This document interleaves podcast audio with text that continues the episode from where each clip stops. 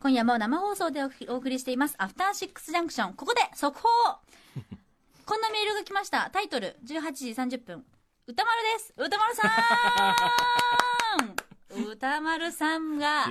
聞いてますよ、やっぱり聞いてくれてるはい、僕も桑原優子さんや、うん、畳桑原優子さんや、うん、畳の彩香さんおすすめのおやつ、え途中までになっているテレビドラマ見まくってるよ三宅さんベストもバッチリノート取りますということです。よろしくお願いします。あー、歌丸さん思わずあの白黒のポスターに手を振るっていう歌丸さんがいる感じでね今ね、はい、よかった嬉しいですね、聞いてくれて、ね、いやありがたいです本当にね、うん、またノート取ってくれてるということなので、はい、改めましてここからカルチャートーク、はい、今夜のゲストは脚本家映画監督スクリプトドクターの三宅監督です、はい、お願いします。よろしくお願いいたします。ちょっとどうもいつも出ていただいてお世話になりっぱなしなのでご紹介を毎回毎回できていないということで今日はちょっとご紹介させていただきます。あ、はい、ありがとうございます。改めて言うまでもないと思いますが、いえいえ、映画黒百合団地では脚本、そしてななつまではななつまでは神のうちでは監督、さらには脚本や映画制作のカウンセラー的存在スクリプトドクターとして多数の映画に携わっていらっしゃいます。はい、また著書にはスクリプトドクターの脚本教室初級編&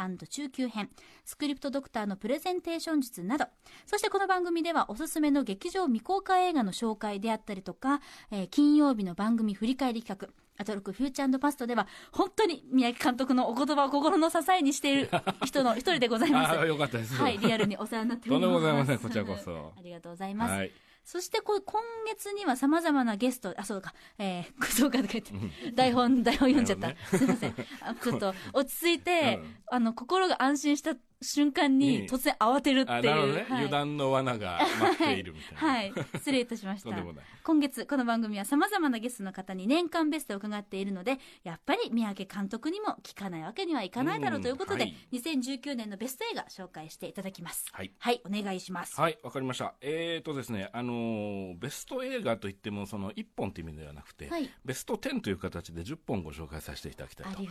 思います。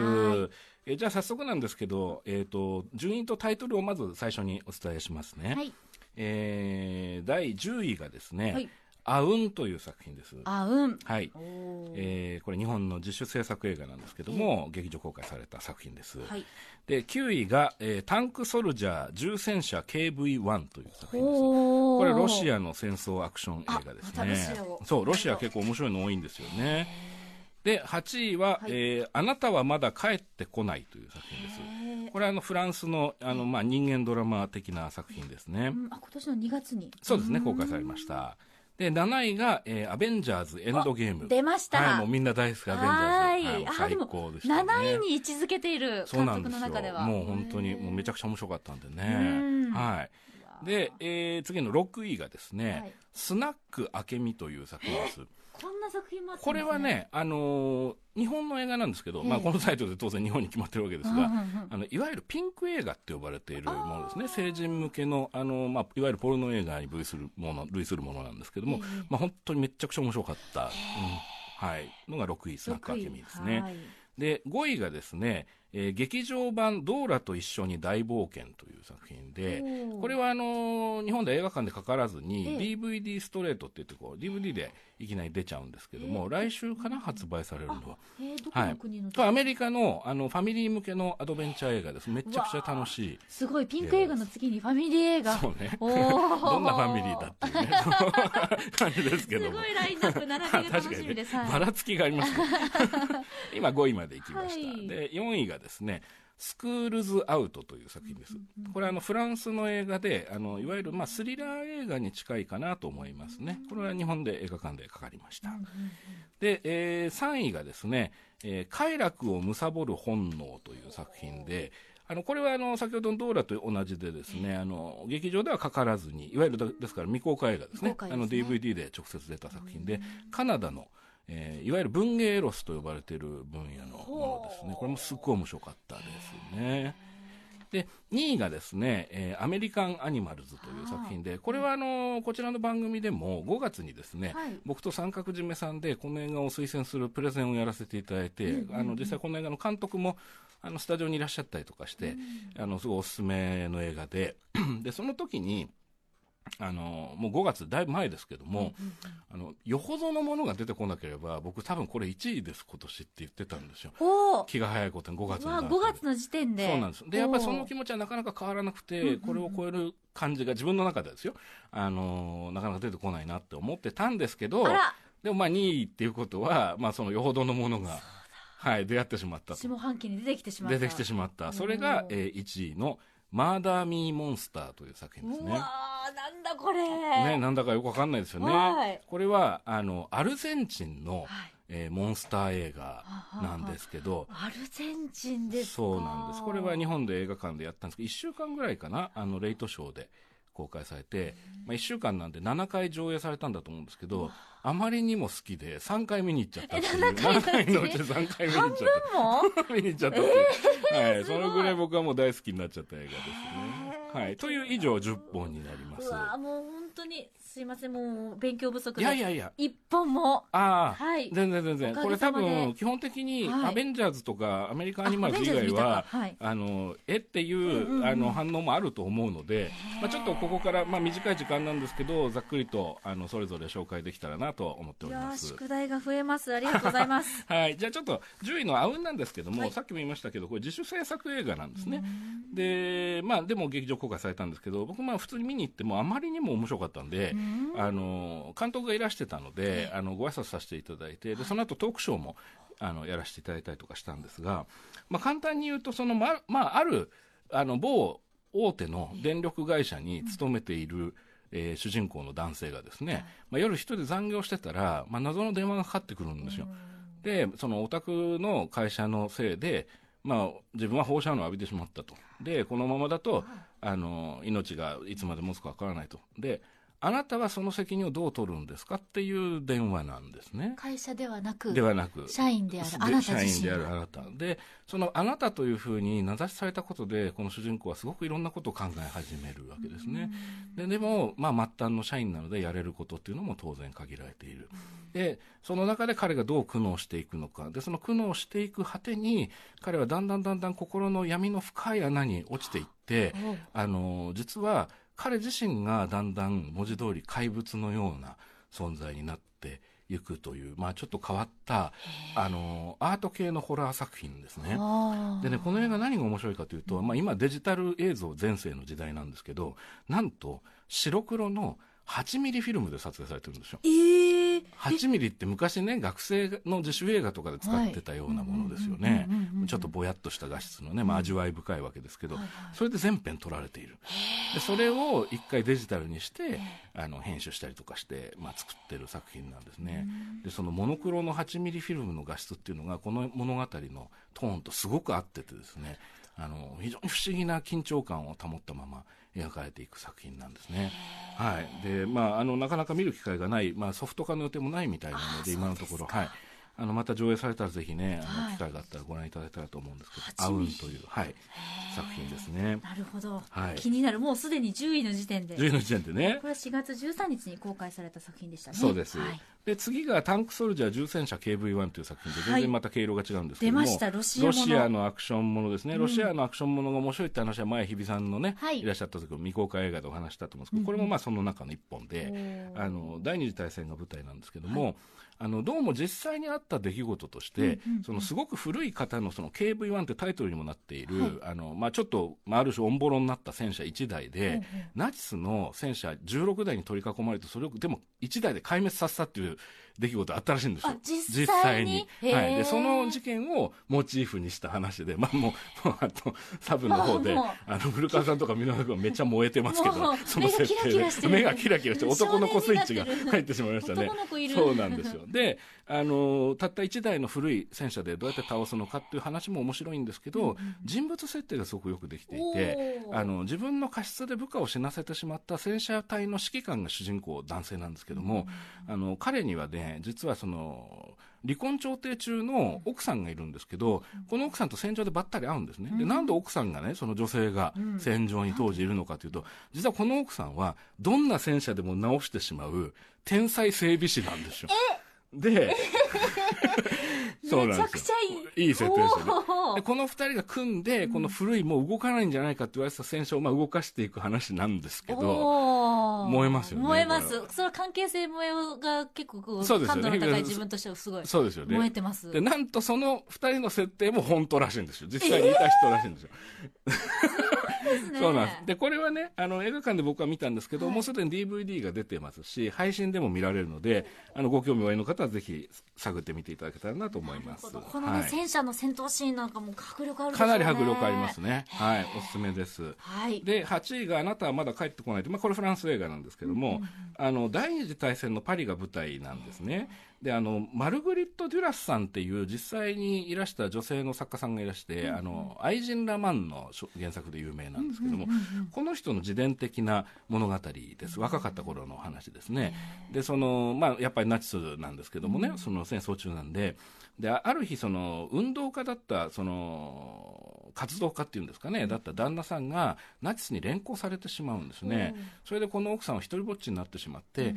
なんとかして夫を助け出したいと思うんだけども、うんまあ、一主婦でしかないという状態なので何もできない、うん、でどうしようっていろいろ考えてそのナチスの将校にあのすり寄ってって見たりもちろんこれはお芝居なんですけども、えー、してみたりって、まあ、いろんな努力を重ねていく中で、うんまあでも待つしかないわけですね。戦争も続いてるしでこの待つっていう行為が人の心にどういう作用をしていくのかその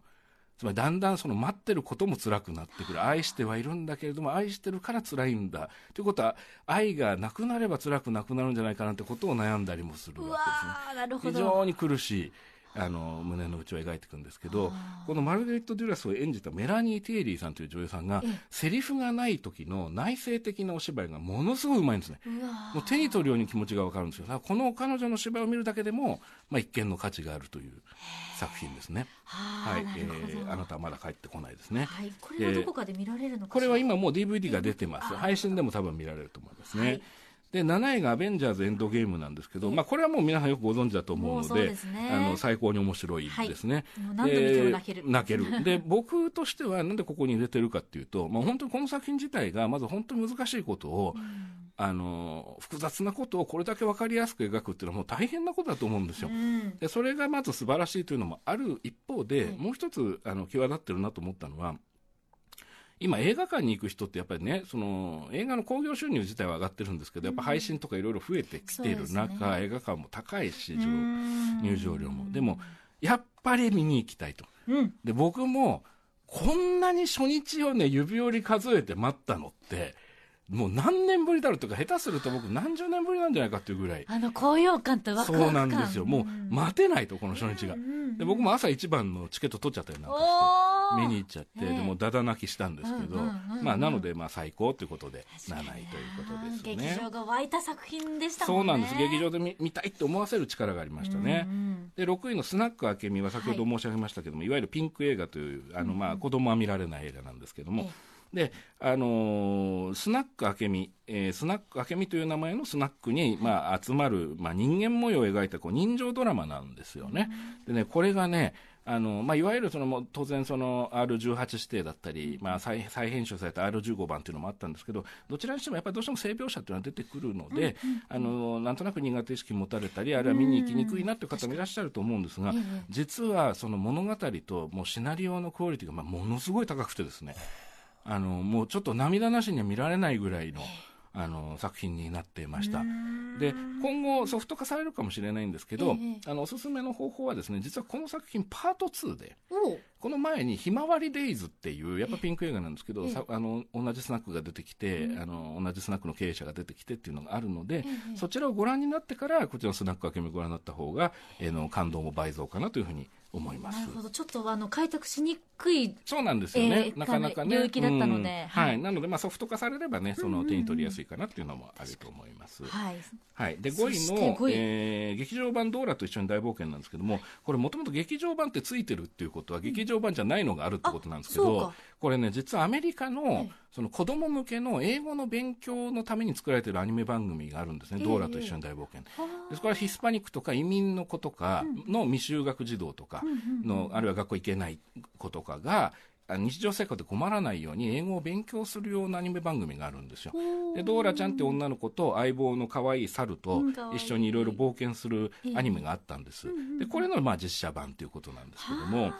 あ見たことあるありますああの、このおかっぱの。ああ、そうそうそうそうそう。ああ、あれか、うん。いつもなんかピンクの T シャツ着て、はいはい、で画面に向かって話しかけるんですよね。この単語言ってみてとか言って、うんうんうん、発音言えるとかって言って。はいはいはい、見てた。はい、それの実写版なんですよ。そうですか。でも、かなり予算がかかった、めちゃくちゃ楽しいファミリー向けの映画で、昔グーニーズっていう映画がありましたけど、うんうんうん、ああいうのが好きな方は絶対楽しめるんじゃないかなと思うんで、あの、来週ソフト化されるみたいなんで、あ, あの、お正月とかにご家族でご覧になっても楽しいかなと。いいですね。すごい。はい、視聴者満足度 はちじゅうはちパーセント。 あ、そうそうそうそうそう、めちゃくちゃ面白いし、うん、あの主人公の女優さんも魅力的で、あの去年あのこの番組の話題になったボーダーラインソルジャーズデイっていう映画があったんですけど、うん、そこでマフィアの娘で、まあ、ちょっとクールな女の子を演じてた子がひゃくはちじゅうど違う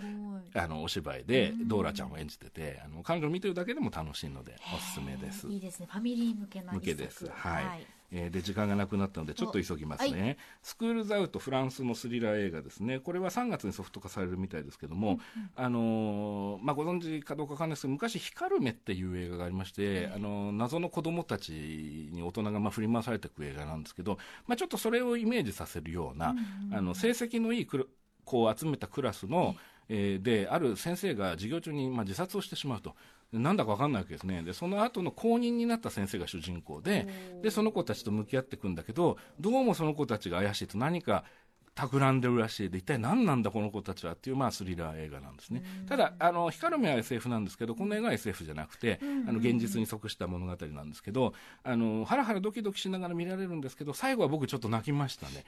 はい。あのとっても考えさせられる、現代の今ではないと作れないタイプの物語になっています。はい。で、えー、さんいの快楽を貪る本能は、まあ、文芸ロスというジャンルなんですけど、うん、手短に説明すると、あの皮膚科学を研究しているあの女性の大学教授が主人公で人妻なんですが、ええ、あのこの人がですね、ちょっと変わった研究をしてて、性的興奮状態に陥ると人の皮膚の細胞ってのはどう変化するのかってことを調べてる人なんです。でその人があの自分を実験台にしていろんな男性と、まあ、あの性生活を送っていくっていう物語なんですね、ええ、で何なんだと思うわけですけど、うん、でも実はそのいわゆるマッドサイエンティストものみたいな設定を使ってフェミニズムを掘っていく、うんうん、あの非常に面白い、女性はその性の快楽を追求しちゃいけないんだろうかということを、まあ考えていくお話ですね。はい、これもおすすめなんでぜひご覧ください、はい。でアメリカンアニマルズはあのごがつにですね、あの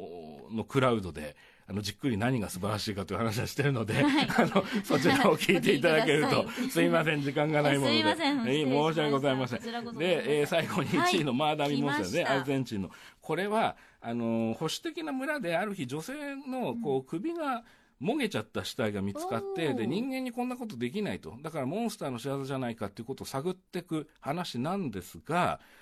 ちょっと変わっててですね、うん、いわゆるモンスター映画というよりは、うん、もっとこう人間の内面の部分を掘っていく、どっちかというとアート映画に近い作りなんです、うん、なのであのいわゆるモンスターが暴れて最後やっつけてスカッとするみたいなものを期待すると、うん、あれなんかちょっと見たかったのと違うなってなりがちなんですけど、うん、実はこれもですね、その急速に進んでるそのフェミニズムっていうものに対して、うん、なかなか対処ができないでいる男性の不安とか焦りとかっていうものも描いていたり、うん、あのあるいはそのじゃあ女性が、まあ、首をもげるっていうことはですね、うん、その女性がものを考えたり発言したりする機会を奪う事件とも言えるわけで、うん、じゃあこの事件一体何なんだろうっていうようなことをまあ考えていく、ちょっと抽象的な描き方なんで好き嫌い分かるかもしれないですけど、僕はめちゃくちゃ面白くてさんかい見に行っちゃったっていう。さんかい、ななかいのうちさんかい、はいはい。でこれもさんがつに ディーブイディー が出るみたいです。あ、なるほど、楽しみに見てみたいですね、はい。すいません、駆け足になっちゃって、いや